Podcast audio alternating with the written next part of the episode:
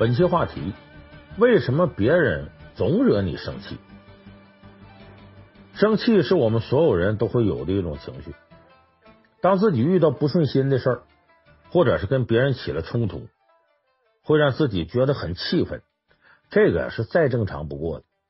可是有些人呢，他生气的频率啊，超过了正常人的范围，这火一点就着，甚至在很多别人眼里看来呀，没多大点的事儿。他都能气得火冒三丈。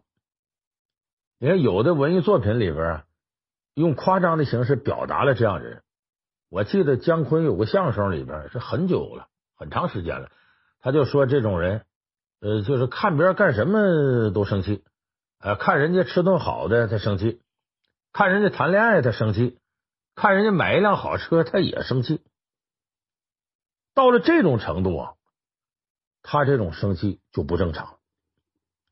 像这种频率的生气，不光会影响到自己情绪，它还会破坏你的人际关系。你想想，你看着什么都生气，那你旁边的人啊就担心，说没准你什么时候突然间就又发火了。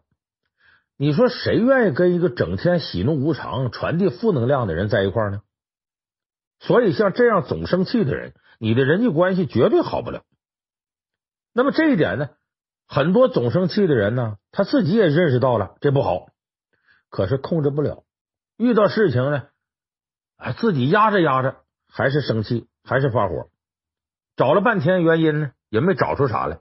最后呢，不管是自己还是其他的人，都把这个生气的根源归结到什么上？说这人呐，天生性格就这样，他就这样人。那么是不是这样呢？不是。今天呢？我就给大伙说说，对于那些爱发脾气的人，为什么别人总能惹你生气？这个根源在哪儿？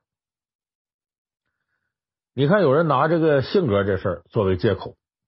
其实我们平时总说说这人性格啊，性格什么的。那你让他说说，说真正的性格到底是什么呢？我估计很多人都说不上来。其实所谓性格是什么？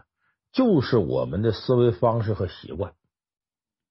说一个人性格有问题，其实就是他看待事情的思维方式有问题。而那些总爱发脾气的人呢，他们都有一个共同的特性，这是个专有名词，叫什么呢？叫自我意识过剩。什么意思呢？简单说就是不管做什么事儿，他总是把自己作为事情的中心去考虑问题。如果事情不顺利，他就认为别人是在刻意针对自己，别人都是有意的。这个叫自我意识过剩。咱们拿这个四大名著里边举例吧。自我意识过剩的典型是谁呢？《西游记》里的孙悟空。就别人评价一个人狂妄自大的时候，都习惯说那么一句话：说这个人呢，天老大，他老二。这孙悟空呢，就是觉得自个儿比天都大，你所有人都得顺着他。稍不如意呢，他就来个吃俺老孙一棒。啊，等等，好说这样的话，连骂带动手的。那么最典型的是孙悟空取经之前，就被压到五行山之前，他那些举动是非常典型的自我意识过剩。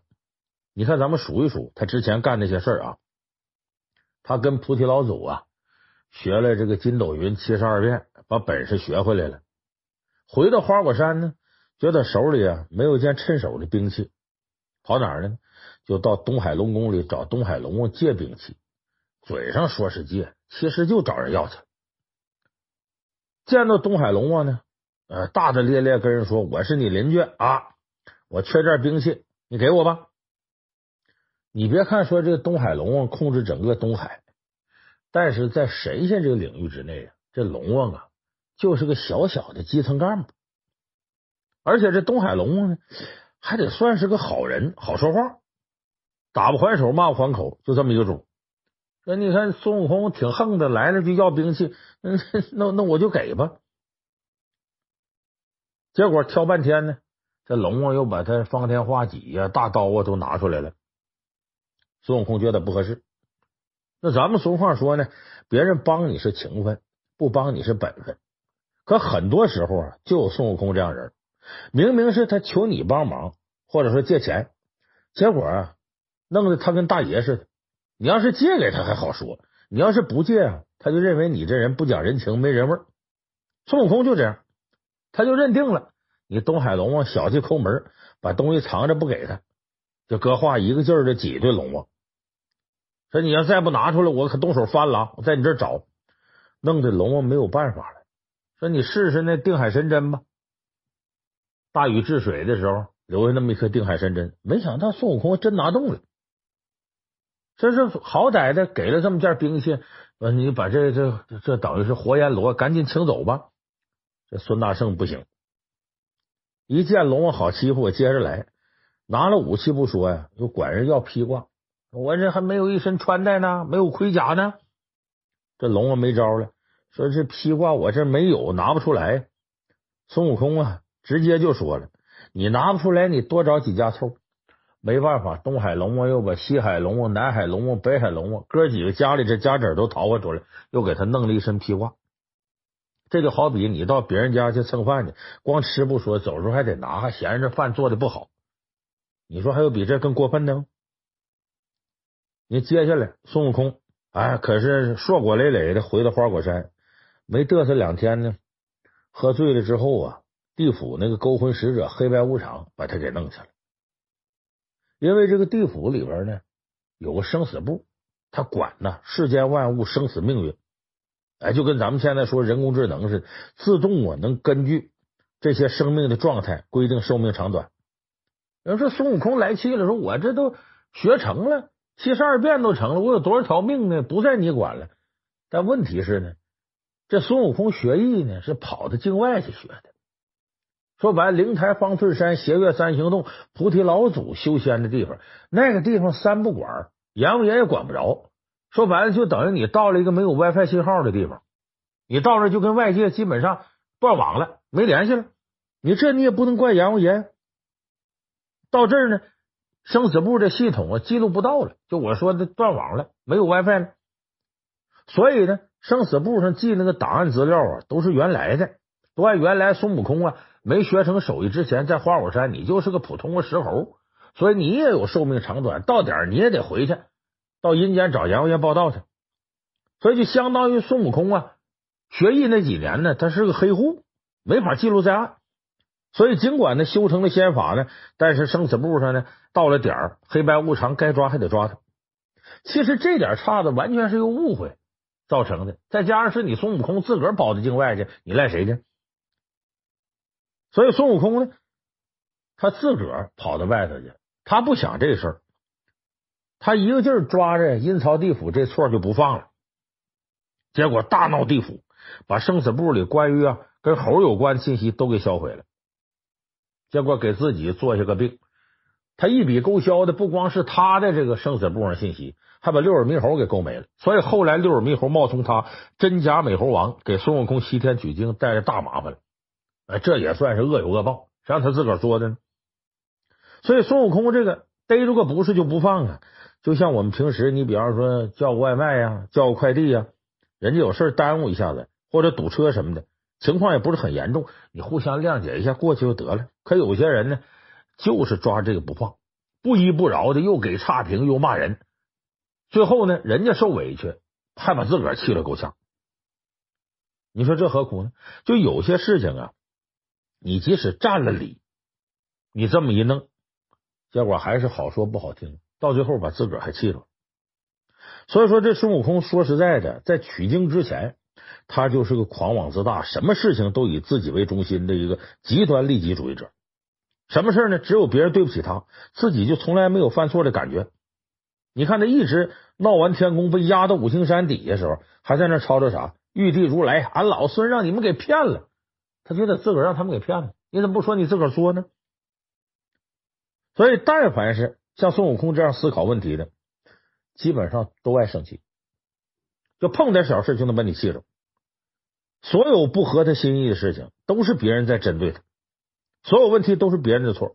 这个自我意识太强，太把自己当回事儿。这就我们说自我意识过剩的第一阶段。那么，当这种以自我为中心意识不断积累，超过了自己容纳上限之后，那就不是别人惹他了，而是他进入下一个阶段，不用谁惹我，我自个儿找气生。那么很多朋友呢可能会有疑问，说这被别人气到吧，还有情可原？那还有这样的人自己主动找气生的？自我意识强的人，除了愿意把自己当做世界中心之外，还有一件事是他们特别喜欢做的，是什么呢？就去改变别人，觉得别人做什么都不如自己，他就想啊，让别人呢能够按照自己的意愿去做。一旦对方不按照自己意愿行事，他就感到生气，认为对方不识好歹。这就是自我意识过剩的第二个阶段，就不用别人气你，他自个儿去找气去。咱们举个例子啊，楚汉争霸的时候。项羽手底下有个头号军师叫范增，范增就是这么一个自己找气生的人。他太想改变别人，谁不按他意愿来，他来气。这范增呢，原来是项羽他叔父项梁的谋士，后来项梁呢打仗冒进，结果被秦国的旧将张邯呢给杀了。这范增呢，就等于是托孤的老臣。哎，按照咱们中国历史上，你看帝王将相这些惯例啊，先辈留下来的老臣。一般有个尊称来显示他重要性。你看吕不韦，秦始皇管他叫仲父，其实就是二爹啊。诸葛亮呢，被后主刘禅称作相父，啊，就跟自个儿爹一样。项羽这边呢，管范增呢叫亚父，亚军的亚，意思是呢，仅次于我爸爸。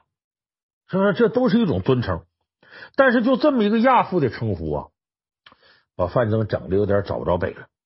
原来他辅佐项梁的时候呢，其实他就是一个相对重要的参谋，有事呢，呃，帮忙给琢磨一下子，给点建议。项梁听不听呢？你自己看着办。范增也不做过多干预。可自从当上了这个亚父之后啊，这个人地位不一样，心态跟着就变了。没多长时间呢，他对项羽就有意见。为什么呢？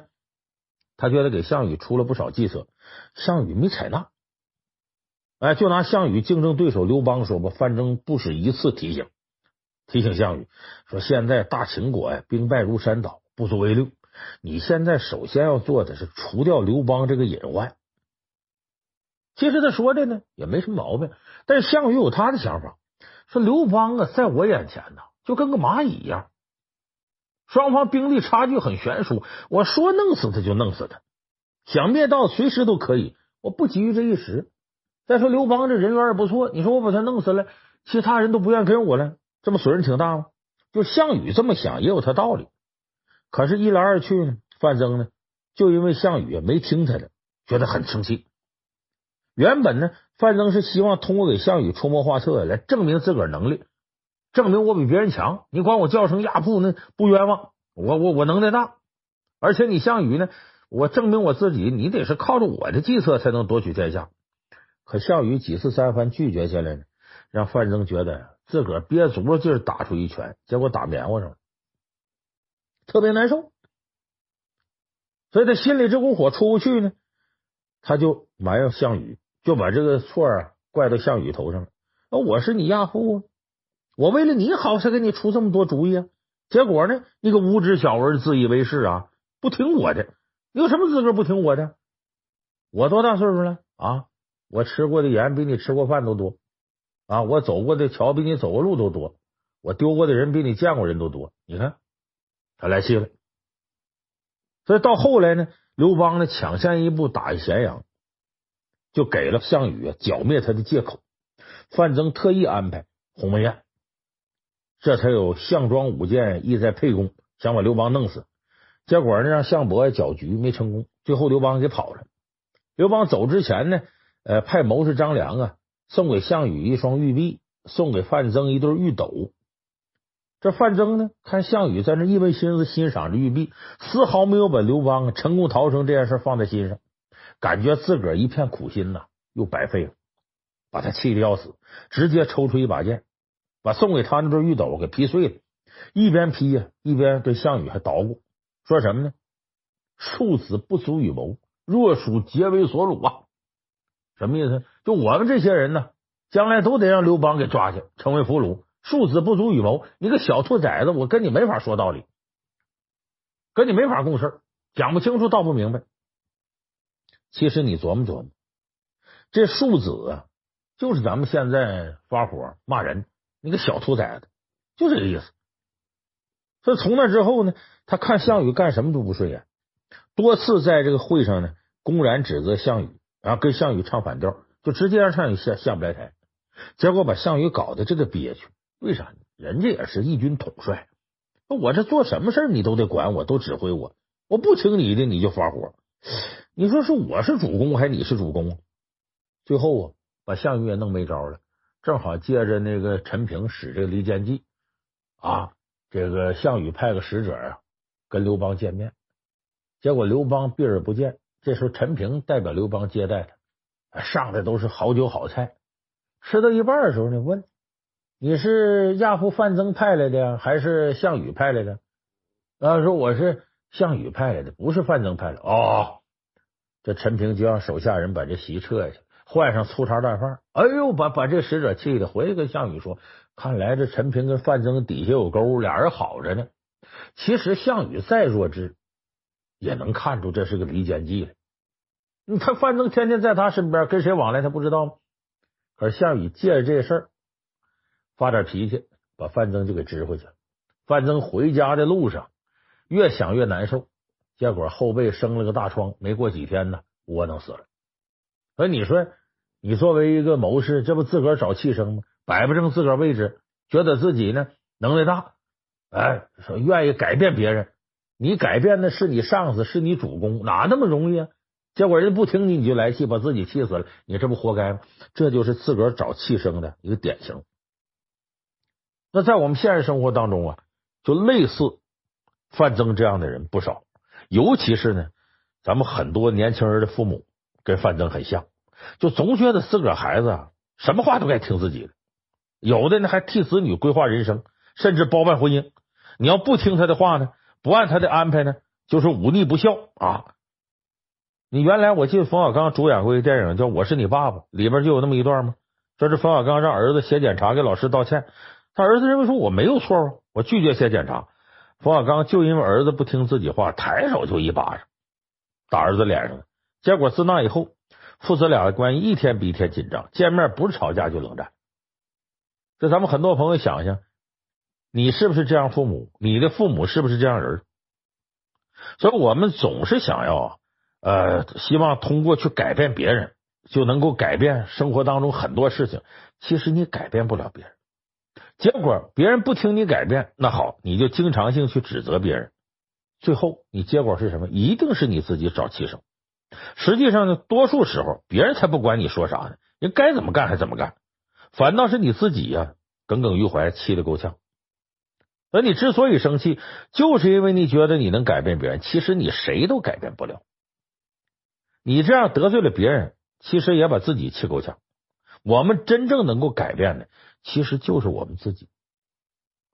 所以，当你遇到这种难受的情况时候，你先想着改变自己。别琢磨改变别人，你改变不了别人。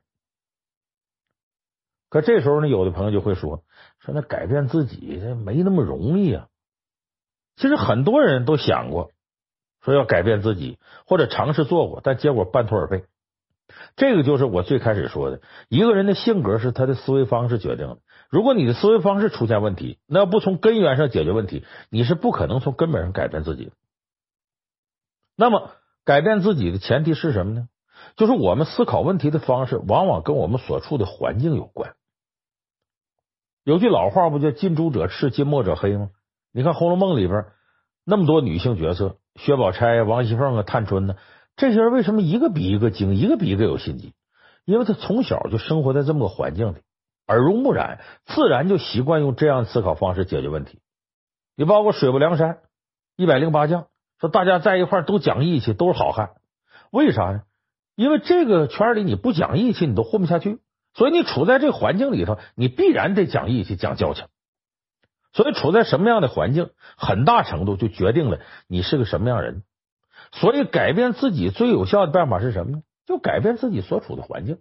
这改变不是说你改造啊，你可以躲，你可以跑，哎，惹不起我还能躲得起，我换一个环境。你看这方面很典型的，就原来湖南卫视有个真人秀节目叫《真正男子汉》，就把一些明星大牌啊，划了几个呢，送到军队里边生活一阵子。这些明星平日里一个个养尊处优啊，那一帮粉丝啊，经纪人助理跟着一大堆，都宠着他们，惯着他们，经常就爆出谁谁耍大牌的新闻。这些人在平时都是大爷，谁也惹不起。可是到军队里面呢，完全是另外一套的生存体系。你军人嘛，他以服从命令为天职，只要你进了军队，不管你之前是干什么的，多有名气，你都得按照军队的规矩来做事。动作不到位，你就一直做，直到做好为止。你想睡个懒觉啊，撒个娇啊，搞点特殊化，门都没有。结果这些明星一开始一个个叫苦连天，多跑几圈都受不了。可在里边生活一段时间之后呢，你再看他们表现。大冷天被这高压水枪给呲，哎，头被摁到水里都能咬着牙坚持下来，可以说完全变了一个人。那么后来他们就离开军营之后，这段经历在很长时间以内都会对他们待人接物的方式有很大的影响。所以你看，我们不论是上中学、上大学，刚一进校门，安排的头一件事是什么？军训。你看，在韩国，包括世界上大概接近半数的国家。都硬性的要求啊，每一位男性，只要你不是身患残疾，到了多少岁都必须要去服几年兵役，真的去参军。这个很大一部分就是希望能在这个当兵的时期改变过去一些不良的生活习惯，相当于对人生的重新改造，并不是说这些国家呢说非有这个国防需要啊，你得有兵员，这里头改造国民的这种意识也是非常重要。所以这个呢，等于为年轻人今后呢更好的应对社会生活做铺垫。就改变环境对一个人是特别重要。可是有的朋友说呀，说网上很多文章都说了，容易被周围事情影响的人呐，被环境影响的都是心智不成熟的，意志不够坚定的。哎，想要成功啊，那就得在困难和挫折当中啊，坚持做自己才行。我跟大家说实话，什么出淤污泥而不染呢？你想都别想。网上和公众号里写那些鸡汤文章啊，大部分他不负责任。那里边说那事儿啊，基本都圣人才能做到。写文章的人也就敢在文章里这么写，他自个儿压根都做不到他说那些东西。所以，我们作为一个普通人，你要真想就解决这个，为什么别人总惹我生气呀？你如果真觉得没办法了，你换一个环境。可能你觉得别人是是惹你生气，你想改造别人，这环境里边你还相对是个优势地位，那你再换一个环境，你跟那些比你强的人、地位比你高的人多打了交道，你自然也就没有那资格去指责别人呢、教训别人呢、改造别人。那么你在这个环境一点点就把自己那不健康心态啊给扳回来了，你就不会整天想那些不切实际的东西，就务实一点，老老实实的换个环境最稳妥。当然了，没有一个人想要走出所谓的舒适区，说我原来的环境挺舒服，我不想走，不想改变。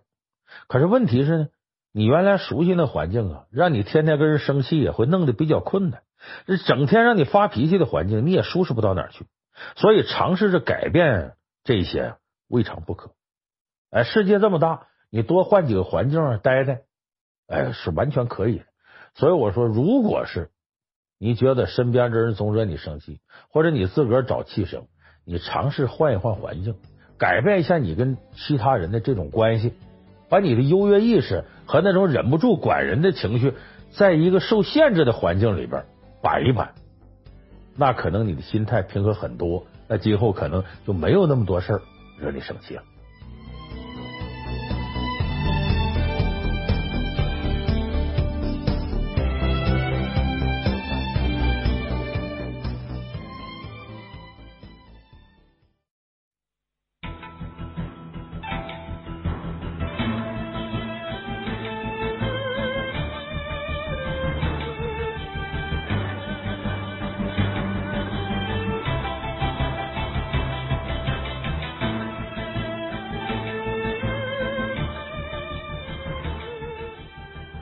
期话题：如何驾驭有能力的刺头下级？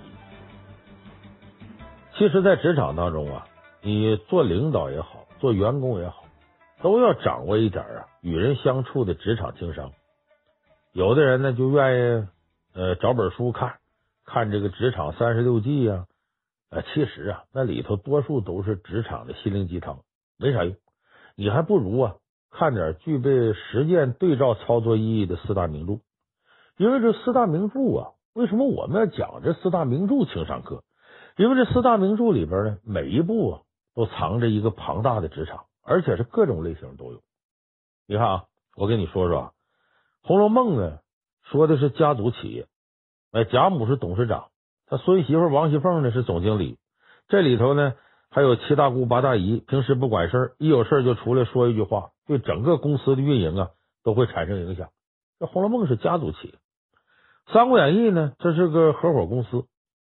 刘备原来是卖草鞋的，他跟另外两个人来自最基层的关羽、张飞桃园结义，组成一个团队之后呢，呃，才开始有了做大事的本钱。这个公司里边呢，刘关张三个人呢就是合伙人的身份，所以《三国演义》呢是合伙公司，《水浒》呢是股份制公司，呃，是各个山头各支起义队伍啊，通过不同的资产评估的方式啊，聚集在一起的股份公司。最开始呢，这个董事长是晁盖。宋江在上梁山之前呢，不断的收了忠于自己的力量。你在江州收了戴宗、李逵，清风寨收了花荣，揭阳镇收了混江龙李俊啊。你等到梁山之后呢，他又把原属于晁盖领导的智取生辰纲团队当中啊最重要的智多星吴用，哎，就这 CEO 他给拉过来了。这样他在梁山当中呢，就有了控股的权利。而前任董事长晁盖一死，他顺理成章的成了董事长兼总经理。所以说，水浒是股份制公司。那个《西游记》呀，它是个国有企业。呃，孙悟空啊、猪八戒、沙和尚、白龙马呀，都是雇员。按照公司章程呢，他必须得听这个国企的董事长唐三藏的。而唐僧的管理公司权力呢，来自哪儿呢？因为他国企嘛，来自上面官方授权。就说在做西天取经计划时候呢。这个西方的观音菩萨，还有这个东土的唐太宗李世民，早就选中唐僧了，让他取经。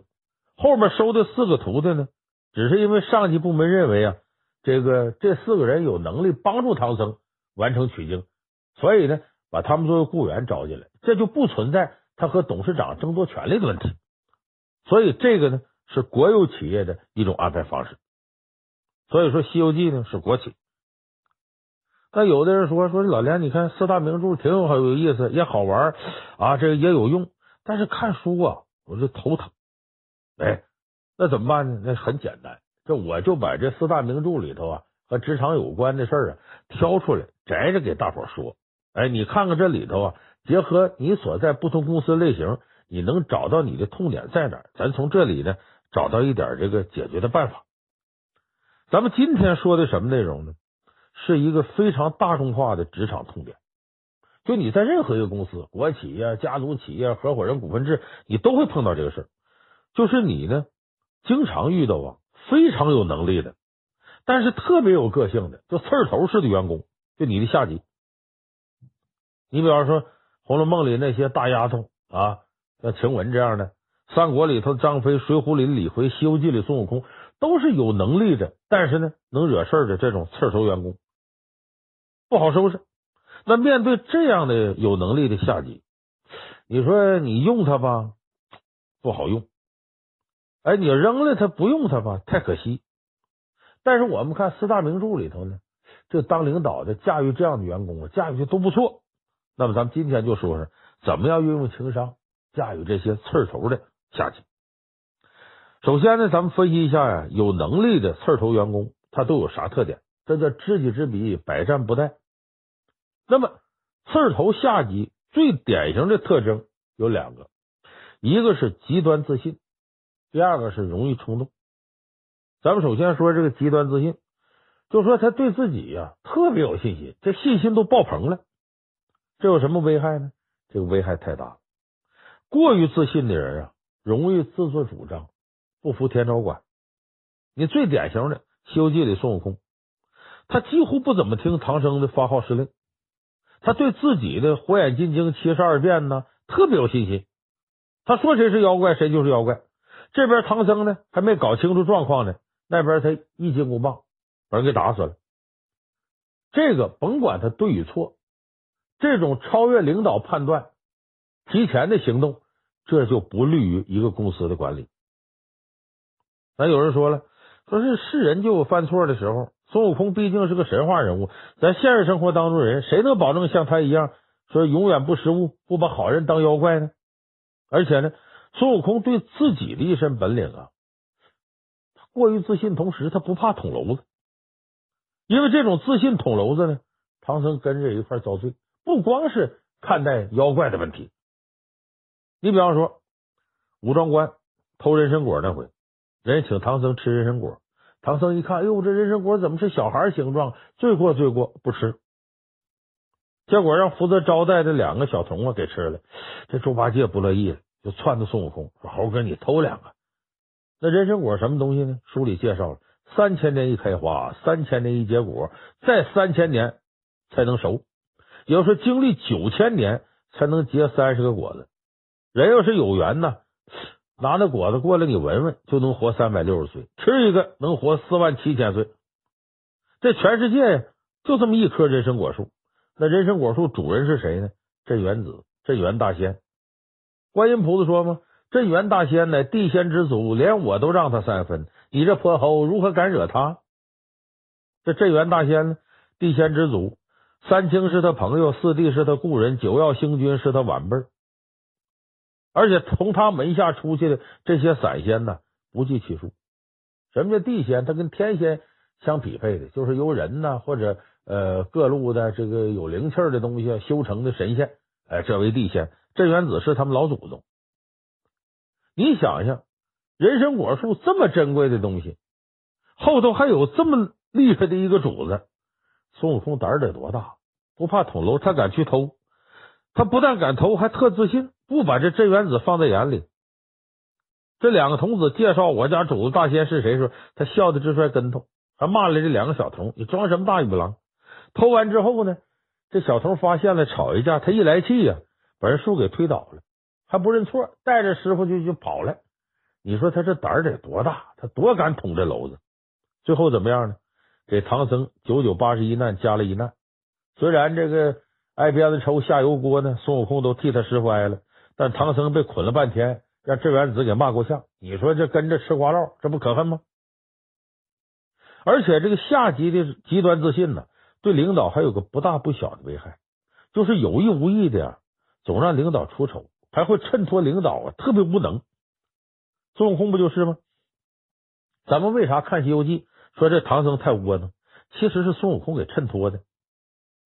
他遇到妖怪了，他不是先想办法证明给唐僧看，请示领导，反而当着所有人面前一遍一遍的说：“师傅啊，你肉眼凡胎，你看不明白，我火眼金睛能看出来他是妖怪，你信我就对了。”你这不明摆着显示唐僧无能，他有能耐吗？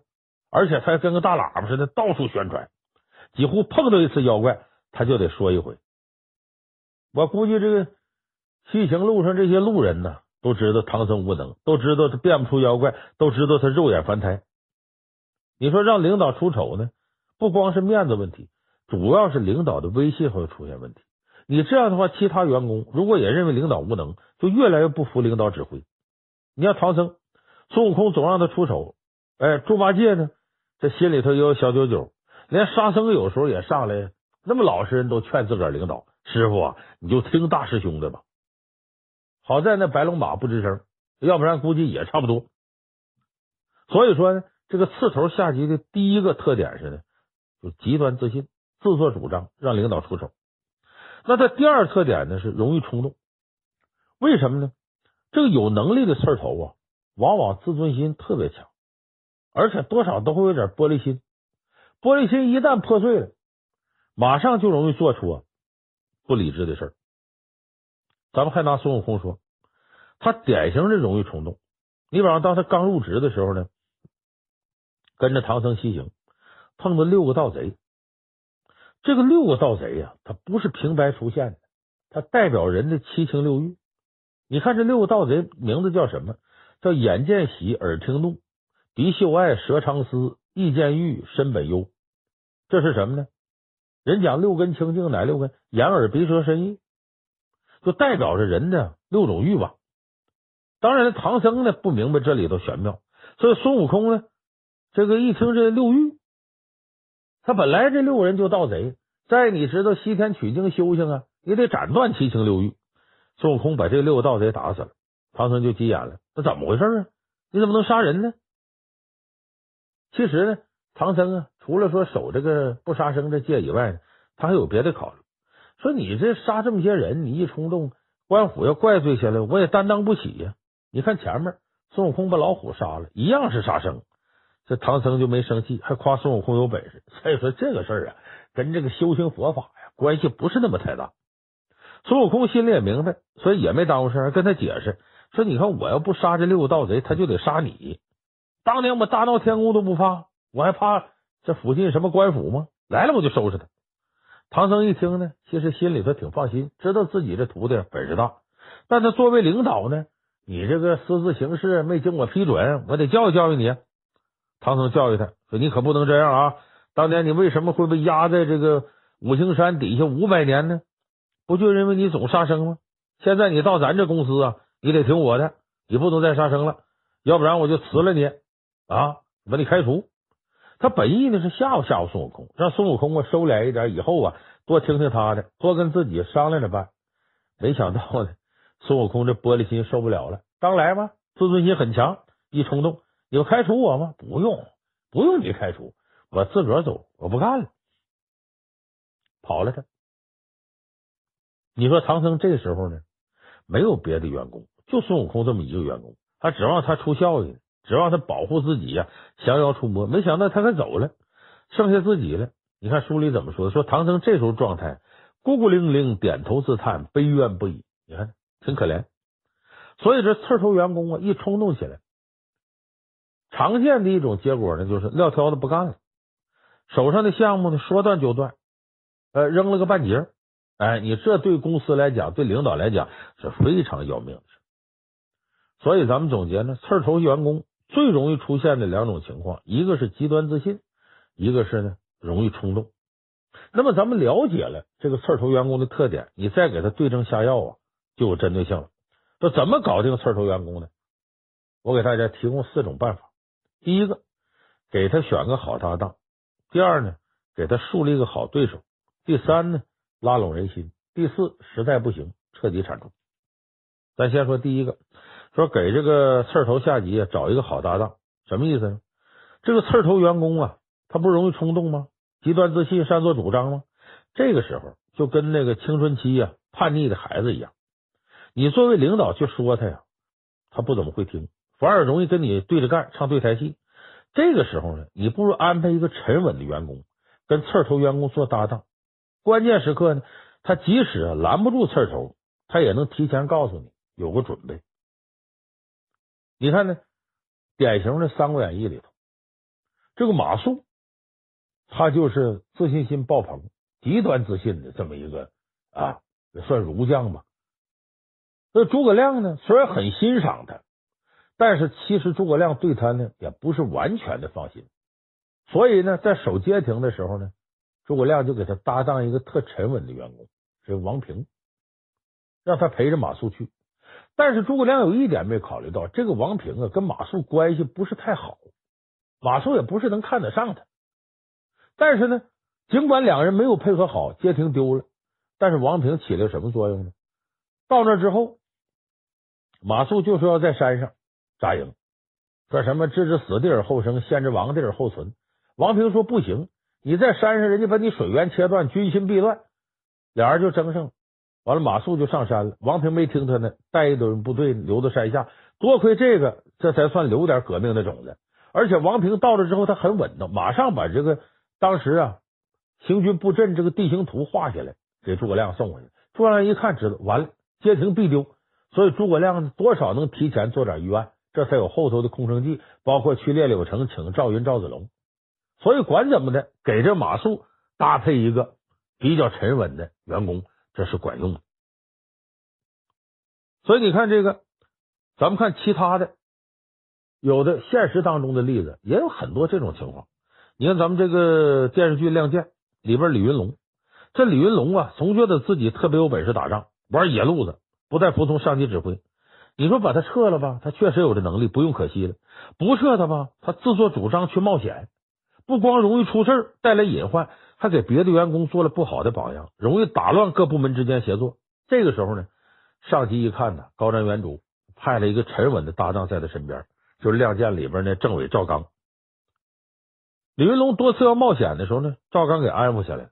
而且李云龙不小心闯祸的时候呢，赵刚还能给他收拾烂摊子。哎，这个搭配就非常非常的理想。其实沙僧在《西游记》里边也是孙悟空身边的一个沉稳搭档，防止他闯祸的。但问题是沙僧啊，这个能耐啊太差，有时候最多充当个和事佬，连收拾烂摊子的能力没有。所以说，咱们看找一个好搭档，这个搭档呢，第一个性格得沉稳，能够跟这个刺儿头互补；第二个真得有一定的能力，起码呢，这刺儿头呢对这个沉稳的搭档呢得尊重，否则这个效果出不来。所以，第一个给他找个沉稳的搭档；第二个呢，给他找个好对手。有人说，怎么找对手呢？这一个公司里不得团结协作吗？怎么能人为树立对立面呢？其实呢，我说这个找对手，你大家想想，这个在一个单位里头，要员工过于团结，就容易一块造反。你比方说，一起逼老板涨工资，一起逼老板不行加班。特别对于刺头来说，有的刺头因为有能力，很容易在公司招揽粉丝。这时候你会发现。你要对付的不是一个刺头，而是一公司的刺头。你看赵匡胤为什么陈桥兵变能干成，就是因为周世宗死了之后啊，留下个小孩子七岁继位，整个军队大小官员都服赵匡胤，没有能够跟赵匡胤抗衡的力量，所以后周天下轻而易举让赵匡胤得下了陈桥兵变。那么怎么能让这个刺头闹不起来呢？让他孤立呢？就是帮他培养一个对手。你像有人对唐僧不满的原因，是因为他容易听猪八戒说孙悟空坏话，偏袒八戒，亏待悟空，是非不分。但其实这恰恰也是唐僧做领导的高明之处。他必须要手下人有适当猜疑。你像唐僧这个取经公司，沙僧啊、白龙马，这都是老实人，和悟空的地位有差距，对孙悟空很佩服。如果唐僧呢不设立一个对手的话，给孙悟空就很容易被孙悟空给领导了。你说要如果是沙僧、白龙马都站在。孙悟空一边，猪八戒要站在孙悟空一边，唐僧这领导当什么意思？所以唐僧对八戒说悟空的坏话啊，等于是让他私下里监视悟空，他是欢迎的。有时候他明知道猪八戒是告黑状，但是呢，他也怕下边师兄弟几个团结一人，所以对领导地位容易构成威胁，他有意的给孙悟空要立这么一个对立面。所以这种啊平衡的领导艺术啊。也应该说，咱过去很多人都玩过。你像太平天国起事之后呢，八旗绿营都不顶用，哎，平定这个太平天国全靠曾国藩湘军。曾国藩尽管十分忠诚，慈禧太后也不能太放心，不能让他一家独大。所以另一个湖南人左宗棠起来呢，他四十多岁才出山，资历比曾国藩浅多了。但是呢，慈禧和朝廷对左宗棠啊给予很大的信任和待遇，让他自领一支楚军，和曾国藩湘军分庭抗礼。其实这就是帝王的驭人之术。如果要曾国藩、左宗棠两个湖南老乡太团结了，那慈禧该睡不好觉了。所以，其实曾国藩、左宗棠两个人私底下呢交情还都不错。但是呢，他俩心里也明白，如果这俩人真坚定的走到一块儿，朝廷该他连他俩一块儿收拾。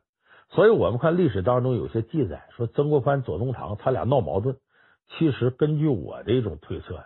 这两个人未必不是做戏给慈禧、给朝廷看，这就是君臣之间互相猜疑，但又足有互以自保的手段。这是中国历史上权谋之术的精华之所在。所以我说，这第二个给刺儿头设立一个能彼此竞争还不会损害公司利益的这个对手，这是制约刺儿头一个好办法。那么第三招呢？咱们说拉拢人心，就是你还没法脱离刺儿头辅助的时候。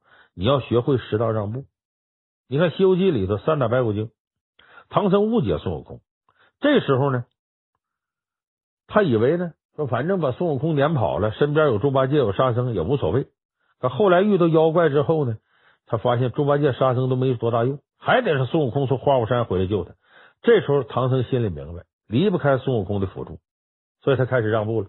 孙悟空一回来呢，给道歉，贤徒啊，亏了你了，亏了你了。哎，意思是我呀冤枉你了，这等于是变相的道歉。哎，接着呢，给这个孙悟空画饼，说咱这一去啊，扫荡西方，回到东土啊，奏明唐王你功劳第一。你看这拉拢人心，先把孙悟空摁到这儿，哎，你别跟我闹，我对不起你，我都认错了。所以这拉拢人心。到最后一招，就说我啥招都用了，这刺头就软硬不吃，缺少情商，不给我面子，总给我惹事儿。那么这个时候一权衡，两害相权取其轻，两利相权取其重。这个刺头给公司带来的效益，反而不如他给公司可能带来的危害。那这个时候呢，你经过感化、软化各种手段都使了没用，怎么办呢？他很有可能坏你事儿。你只能痛下决心把他铲除得了，就像咱们以前讲的例子，《三国演义》里那杨修，这杨修呢，曹操给他很多机会，哎，让他这个让他那个，但是这杨修啊，自作聪明，不把曹操放在眼里，哎，专门给领导上眼药，哎，显得这个曹操能力不如他，完了还提前猜出曹操的口令意思是要退军，你看鸡肋吗？鸡肋，食之无味，弃之可惜。所以这时候曹操一看，经历了好几回这样的事杨修这人不能留了，再留是祸患，所以干脆把杨修给杀了。所以这就也是三十六计走为上，到最后不行了，彻底铲除。所以呢，咱们看这四种方法呀，它是循序渐进的。哎，你得按照这个次序来，哎，安排个搭档，树立个对手，呃，再拉拢，实在不行再铲除。这时候就是一个忍痛舍弃了。所以这个时候呢，当领导的也得要当机立断。可以说呢，刺头是每个领导最容易遇到也最头疼的事儿。但是咱们看呢，掌握用情商的方法解决这类问题的办法之后呢，驾驭刺头其实没那么困难。所以这个咱们当领导的朋友，哎，你听听我这期情商课，相信对你会有些帮助。